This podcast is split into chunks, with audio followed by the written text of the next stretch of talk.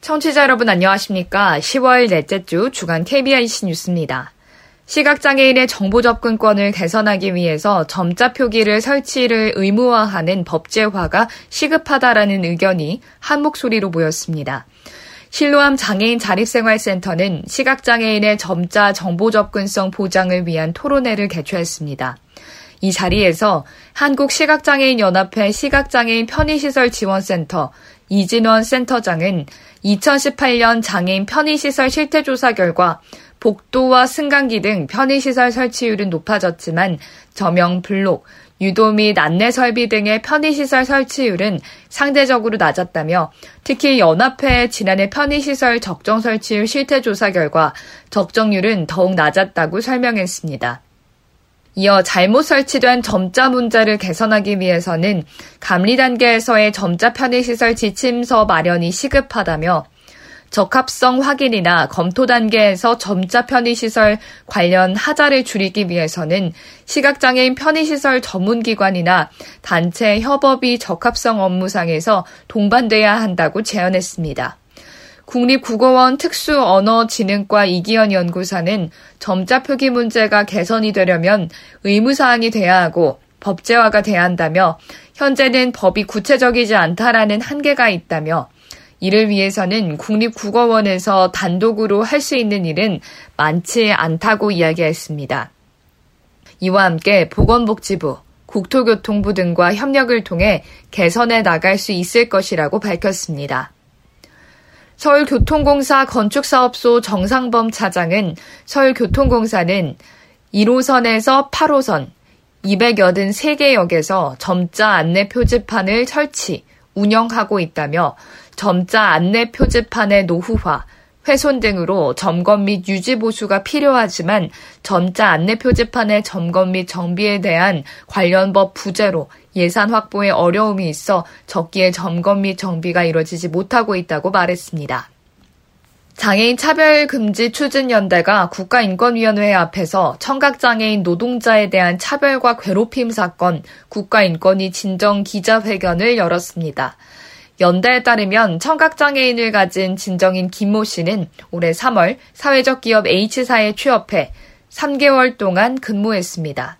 H사는 데이터 분석 기술을 활용해 사회적 취약계층을 전문가로 양성하는 소셜 벤처 사회적 기업으로 총 14명의 근무자 중 진정인 외에 청각장애 근로자 1명, 지체장애인 근로자 3명이 근무하고 있습니다. 진정인에 따르면 H사 대표는 직원 전체 회의에서 진정인을 포함한 청각장애인 구성원들에게 속기를 해주는 것을 당연히 여기지 말고 감사하게 생각해라.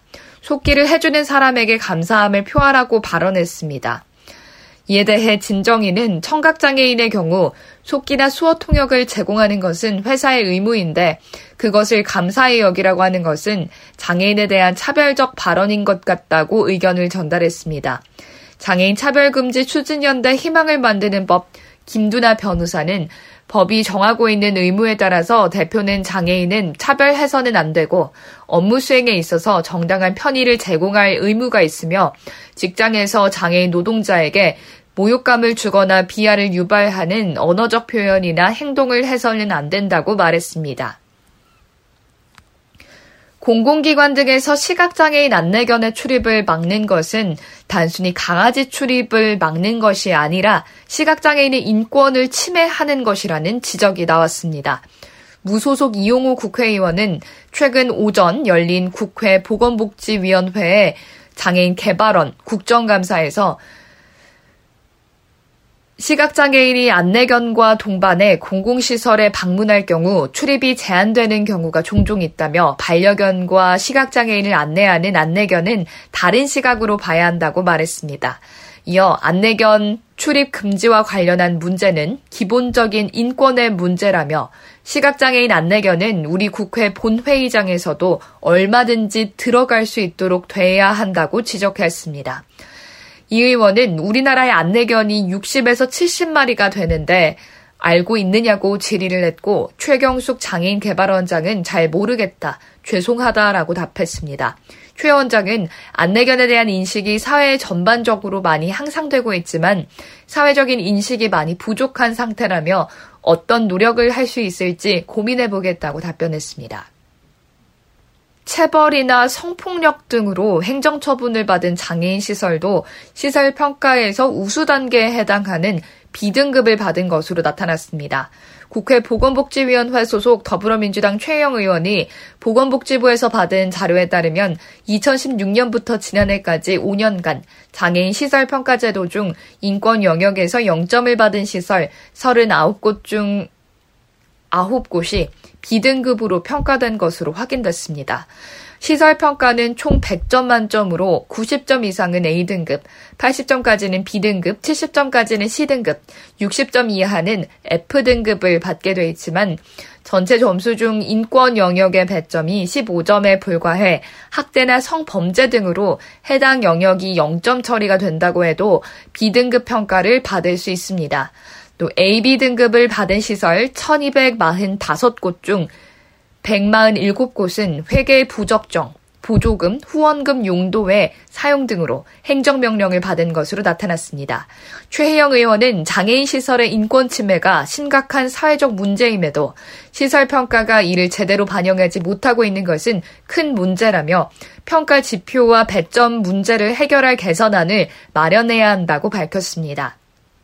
청각 언어 장애가 있는 고객들도 차별 없이 손쉽게 상담 서비스를 이용할 수 있도록 LG전자가 수어 상담 서비스를 시작했습니다. LG전자는 고객 상담 서비스 자회사인 하이텔 서비스가 장애인 고객들의 서비스 접근성을 높이기 위해 수어 상담 서비스를 본격적으로 시작했다고 밝혔습니다. 수어 상담센터는 수어 통역사가 자격을 갖춘 전문 상담사가 청각, 언어장애 고객과 수어로 상담하고 서비스 엔지니어와 고객 간의 대화를 수어로 통역합니다. 기존에는 청각, 언어장애 고객의 경우 제품이나 서비스 상담 시 다른 사람의 도움을 받거나 기관 등에서 제공하는 수어 통역 서비스를 이용해야 했습니다. 고객이 수어 상담을 이용하려면 영상통화 기능이 있는 유무선 전화를 이용해 전용 번호로 연락하면 됩니다. 또 무료 메신저 프로그램인 카카오톡이나 IMO 앱에서 전용 번호를 추가해 영상통화를 걸면 됩니다. 제22회 가치봄 영화제가 다음 달 11일부터 14일까지 나흘간 CGV 피카디리 1958점에서 개최됩니다. 모두가 함께 즐기는 영화 축제라는 캐치프레이즈로 개최되는 가치봄 축제는 가치봄 영화제는 2000년 개최된 장애인 영화제가 그 시초입니다. 지난 21년간 약 690여 편의 작품이 상영된 오랜 역사를 자랑하는 영화제로 장애를 소재로 제작되거나 또는 장애인이 주요 등장인물 또는 연출이나 스텝으로 구성된 작품들이 참여했습니다. 이번 가치봄 영화제는 11월 11일 오후 7시 개막작 와우보이를 시작으로 영화제 기간 나흘간 PDFF 경선, 초청, 사전 제작 지원, 장애인 미디어 운동, 특별전 등 6개 부문 총 30편의 극영화, 다큐멘터리, 애니메이션을 망라하는 다채로운 작품들이 같이 봄 한글 자막 화면 해설 버전으로 전작품 무료 상영됩니다. PDFF 경선작들은 상영 후 관객과의 대화도 현장에서 진행됩니다. 같이 본 버전 상영은 시청각 장애인도 불편함 없이 영화를 감상할 수 있도록 음성으로 설명을 해주는 화면 해설과 화자 및 대사, 음악, 소리 정보를 알려주는 한글 자막을 동시에 제공하는 영화입니다. 장애우 권익문제연구소가 오는 11월 4일 유튜브 생중계를 통해 정신장애인의 완전한 권리 보장을 위한 복지체계 개편 방안 UNCRPD를 중심으로 주제로 연합 추계 학술대회를 개최합니다. 당사자의 권리 보장을 위한 유엔 장애인 권리 협약 등 권익 신장에 대한 국제적인 기준은 높아지고 있음에도 여전히 한국 사회는 이에 대한 충분한 논의가 이뤄지지 않는 실정입니다. 학술대회에서는 정신건강복지체계 개편 방안 도출, 장애인 권리보장법 및 탈시설 지원법에서의 정신장애인 권리보장 방안 모색, 장애인 복지법 제15조 폐지 이후 정신건강 복지 서비스 체계 개편 방안을 도출할 예정입니다. 토론회 좌장은 정신장애인 사회통합연구센터 이용표 센터장이 맡고 서울대학교 강상경 교수, 공익인권법재단 공감 염형국 변호사, 대구대학교 김문근 교수가 발제를 진행합니다. 이어 한국정신장애인 자립생활센터 권용구 소장, 연구소 김강원 국장, 서울사회복지 공익 공익법센터 김도희 변호사, 한국정신재활시설협회 최지은 정책위원, 행복농장 안병은 이사장, 보건복지부 정신건강정책관, 정은영 정책관 등이 토론자로 참여합니다. 이상으로 10월 넷째 주 주간 KBIC 뉴스를 마칩니다. 지금까지 제작의 이창훈, 진행의 유정진이었습니다. 고맙습니다. KBIC.